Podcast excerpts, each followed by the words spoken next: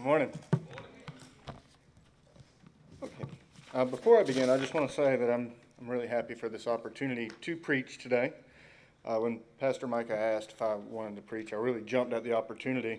And I'm just very thankful and very thankful to have such a great pastor who's been so willing to guide me, help me, and walk with me on this journey with Christ. We're very fortunate at Ocean Way to have such a caring and generous pastor. But enough about Micah. I'm up here to glorify God. Um, so, we've been going through the book of Colossians for several weeks now, and we are going to continue with that series today.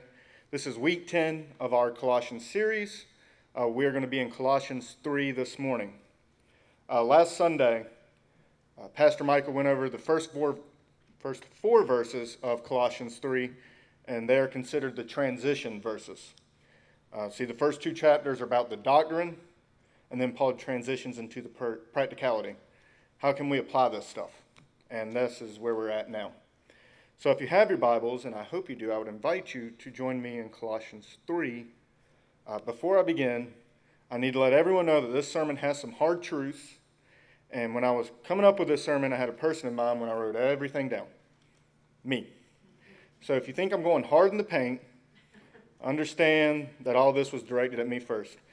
And for all the people over the age of 30, uh, hard in the paint means being tough on. So if you think I'm being tough on you, understand that I was being tough on me first. Uh, now, uh, what I'm talking about this morning is taking stuff on and putting new stuff on. Now, keep your pants on. I'm not talking about that. We aren't having a fashion show this morning. I'm talking about our spiritual selves. You see, when we come to the Father and are saved by the blood of Christ, we are a new self. We're to put away the old and start with the new. What exactly is the new? Well, I'm glad you asked, and that answer can be found in Colossians 3. Uh, when you get to Colossians 3, give me an amen. Um, that never gets old. Okay, if you are able, I would ask that you stand while we read Colossians 3 5 through 17. And it says, Put to death, therefore, what is earthly in you sexual immorality, impurity, passion, evil desire, and covetousness, which is idolatry. On account of these, the wrath of God is coming. In these you too once walked, when you were living in them. But now you must put them all away anger, wrath, malice, slander, and obscene talk from your mouth. Do not lie to one another, seeing that you have put off the old self with its practices, and have put on the new self, which is being renewed in knowledge after the image of its creator. Here there is not Greek and Jew, circumcised and uncircumcised, barbarian, Scythian, slave, free, but Christ is all and in all. Put on then, as God's chosen ones, holy and beloved, compassionate hearts, kindness, humility, meekness, and patience, bearing with one another, and if one has a complaint against another, forgiving each other, as the Lord has forgiven you. So you also must forgive. And above all these, put on love which binds everything together in perfect harmony. And let the peace of Christ rule in your hearts, to which indeed you were called in one body, and be thankful. Let the word of Christ dwell in you richly, teaching and admonishing one another in all wisdom, singing psalms and hymns and spiritual songs, with thankfulness in your hearts to God. And whatever you do, in word or deed, do everything in the name of the Lord Jesus, giving thanks to God the Father through him. Let's go to the Lord in prayer. Dear Lord, thank you for these verses, Lord. Thank you for your word. Thank you for your majesty and your might. Let your words be glorified today, Lord. Just thank you for this opportunity. We love you and we need you, Father. Amen. You may be seated. Okay, essentially, Paul is giving us two directions here stop our old sinful ways and start living with a heart for God. Now, we're going to break these verses down this morning. We're going to do a close reading and see how we be changed from the inside and how that inside change will have an outward appearance, an outward difference. Think of it like the flu. I know that's a negative connotation, but stick with me. See, when we have the flu, we get sweaty, we get chills, we're achy, we have fever, we're coughing, stuffy, runny nose. Well, that's not the flu. That's symptoms of the flu. That is the same with our spiritual selves. We're going to put off um, what we're infected by. And we're either going to be infected with a worldly infected heart or with Christ. Now, these are my two truths, giving you all up front. These are my two talking points. It's only two. Do not tell Pastor Micah that it's only two. He's going to be very disappointed to hear that. But this is a great opportunity this morning to conduct a self assessment and assess where your heart is at. What we need to take off, what we need to put on. See, Mark Twain said, Clothes make the man. Naked people have little or no influence on our society. So we need to make sure we have the right things on. Let's first take a look at what Paul says about the symptoms of a worldly, infected heart. Starting in verse 5. Put to death, therefore, what is earthly in you. Notice he didn't say stop doing it for a while, do it when no one else is around, do it only on the weekends. No, he said, put these things to death. Stop doing these things and stop doing them immediately. Then verse 5 continues sexual immorality, impurity, passion, evil desire, and covetousness, which is idolatry. These are symptoms of a worldly infected heart. And you could very well be sitting there thinking, I'm good to go. I don't do these things. Well, have you ever been in traffic yelling at the driver in front of you? Passion, evil desire. You ever decided to stay home from church because of the big football game or some other thing you wanted to do? Covetousness, idolatry. You wanted those things more than being in the body of Christ that day. Don't hear what I'm not saying, though. I'm not saying you can't miss a Sunday, but if it's football season or hunting season or it's summertime and you are MIA until that season's over, you might just want to start rethinking things. Then in verse 8, Paul says, But now you must put them all away anger, wrath, malice, slander, and obscene talk from your mouth. Back to that day in traffic. Were you mad that day? Left lane is the fast lane, after all. Say some things you probably shouldn't have. But on a more serious note, anger is a dangerous emotion. When anger grows, bad things happen. Children are abused, lives are destroyed, people are injured or killed, hurtful words leave scars that never heal. Relationships are shattered. A moment of anger can destroy what has taken a lifetime to build. We have heard people say it's important to get your anger out. You should keep it, you should not keep it bottled up. Well, turns out studies now show that letting out your anger only leads to more anger. The person who vents is the one who gets more angry. The person who acts in love begins to feel more love. Amazing how that works. Notice the world tells us to let our anger out and it only leads to more anger. The Word of God, though, tells a different story. The Bible teaches us to let all we do be done in love. 1 Corinthians 16. Not if someone makes you angry, let it out and let them know. Then in verse 9, it goes on to say, Do not lie to one another. This, of course, is not a new command. It's been around since the Ten Commandments, where we are told, Do not bear false witness. We could go throughout the Old Testament and New Testament and list the commands to speak truthfully from the heart. But we know this is what the Bible teaches. We do not have to be convinced of the need to stop lying and speak truthfully. Notice, though, when it says do not lie, it doesn't say except to save someone from getting their feelings hurt or because it's easier than telling the truth. It just says don't do it. Now, we have to put all these things to death. Not only should we put these things to death as Paul tells us to, but once we kill them, we should probably make a fire pit in our backyard, pour gas all over it, set it on fire, sweep up the ashes, put the ashes in a trash bag, bury the trash bag in the backyard. So it'll never come back. That's how serious we should be about sin. We cannot have a relationship with sin. Sin cannot be our roommate. We must put these things to death. And finishing verse 9 and looking at verse 10 seeing that you put off your old self with its practices and have put on the new self, which is being renewed in knowledge after the crea- uh, image of its creator. So before we put on our new self, we must first take off our old self. That makes sense to me. See, I enjoy working out, and sometimes I will go before church on Sundays. When I get home from the gym, I take off the gym clothes, shower, and then put on the church outfit. It wouldn't make much sense for me to get home with my sweaty clothes and then put on my church clothes. I don't think Blair would be okay with that. She'd probably have a few cho- choice words for me on the way to church. Jew would probably cry all the way here, and y'all would probably not want to sit next to me. so we have to take off the old to put on the new. See, David Platt said it really well when he said, We are settling for a Christianity that revolves around catering to ourselves when the central message of Christianity is actually about abandoning ourselves. So we must first take off our old sinful ways before we are made new. Now, the cure for a worldly infected heart and the way to put it to death is really simple. We are to have a Christ infected heart. In verse 11, it says, Here there is not Greek and Jew, circumcised and uncircumcised, barbarian, Scythian, slave, free, but Christ is all and in all. When we have a Christ infected heart, we are to have no prejudices because Christ is all and in all. Paul is using these examples to say race, social status, socioeconomic status, none of that matters. Our hearts cannot have prejudices and hatred if we are to be infected with Christ because Christ is all and in all. And if we really believe that Christ is all and in all, we don't have room for that kind of stuff. If we believe that He indwells in us, we just don't have room in our hearts for prejudice. Now, at the start of verse 5, we are told what to put to death, what to take off. Symptoms of a worldly infected heart. We are now at the point where we are told what to put on.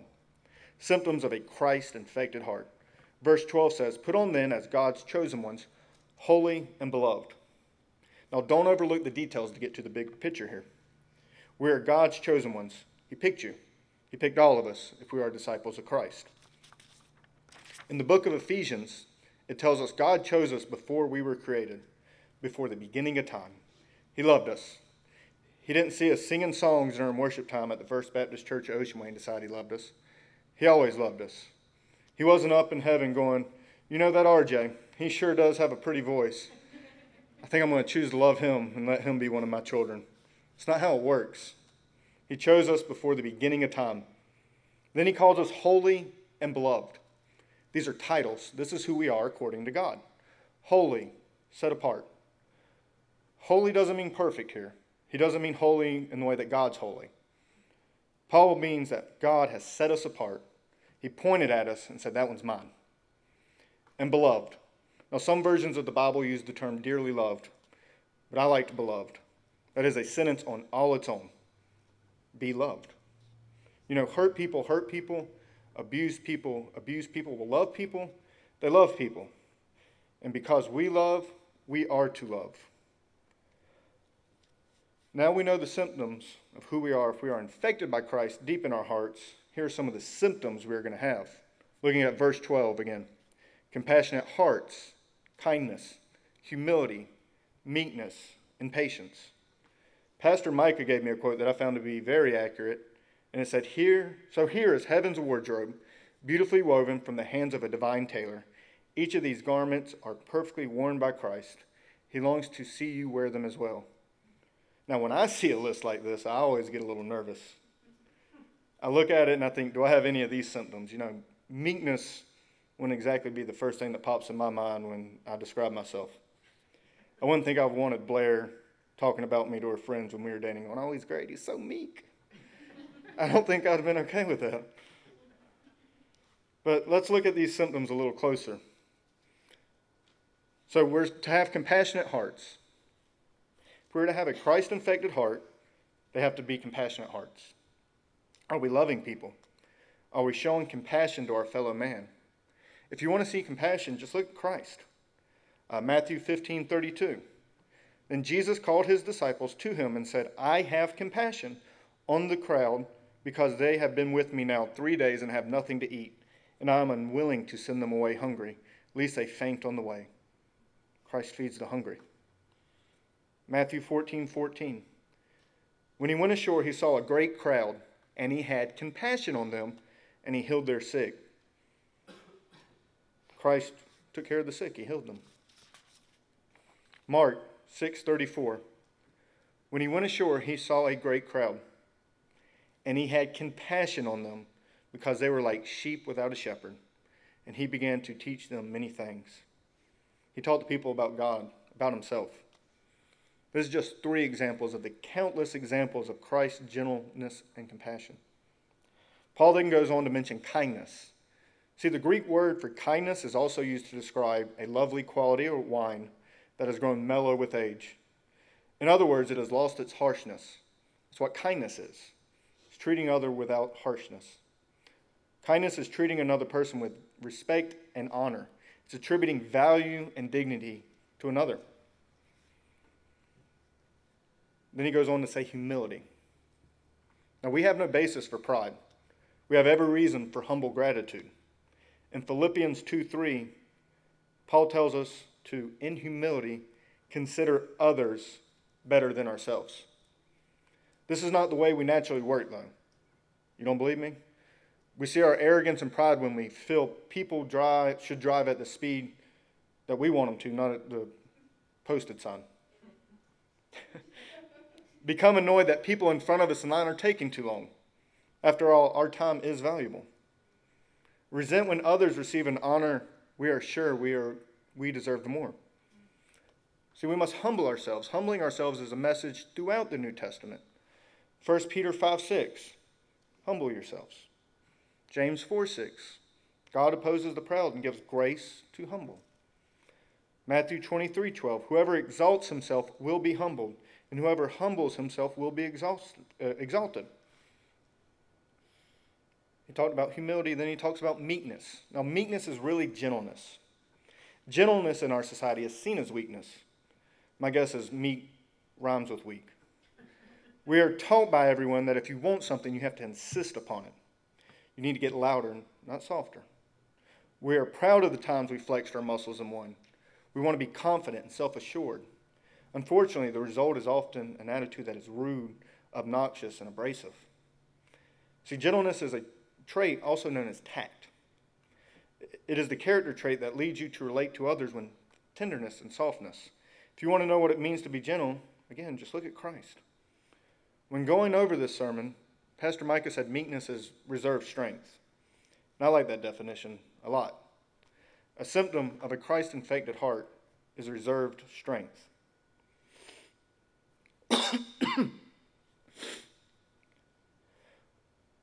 uh, we are, uh, lost my place. Uh, patience is the last thing we're to put on in verse 12, and this is something many of us struggle with, myself included. See, we are people that do not have time for patience. What do we want? That doesn't even matter. When do we want it? Well, now. This generation, my generation, we do not have patience. Everything is instant instant mail, instant messaging, instant food. We don't have time for patience. Don't believe me? Send a text message you think that is important to someone and see how you act when they don't reply right away. Uh, but Proverbs 16:32 tells us how important patience is. Whoever is slow to anger is better than the mighty, small m, and he who rules his spirit than he who takes a city. So if we are to be followers of Christ and to be infected with the gospel, we have to be patient. And then it goes on uh, in verse 13 bearing with one another, and if one has a complaint against another, forgiving each other. As the Lord has forgiven you, so you also must forgive. If we are to have a Christ infected heart, we're to forgive people because Christ forgave us first. And maybe, just maybe, if you ain't giving it, maybe you ain't got it. Terrible English, solid theology. Because if you cannot forgive, maybe you have just not tasted and seen how good the Lord is. Because He forgives us of all sins, and you can't forget one sin from one person one time. No one, and I mean no one, can withhold forgiveness and simultaneously be forgiven for their sins. It just doesn't work like that. Now, essentially, part of what Paul is telling us to do in these verses is how to demonstrate to the whole world how to live together if Christ is all and in all. Think about it, it's described in these words and verses and these commands. Anytime there are two objects rubbing against one another, there's going to be friction. And where there's friction, there is heat. And if there's enough heat, it's going to break the system down. The motor, oh, think of it like a car engine. If the car engine is going, there's friction, there's heat, and we put motor oil in it to keep it from breaking down. Paul tells us that the motor oil of the church is forgiveness. When the world sees the church, they can see that it is working like a well oiled machine. It's because we know how to forgive one another. But uh, moving on to verse 14. And above all these, put on love, which binds everything together in perfect harmony. 1 Corinthians tells us that love is not a feeling, but is defined by a whole bunch of actions towards one another. Paul isn't talking about some silly emotion we read in the notebook or some awful movie you went to see instead of seeing something good like Braveheart. No, love is an action. Love does not boast. Besides, the Bible says if you boast, boast in knowing the Lord.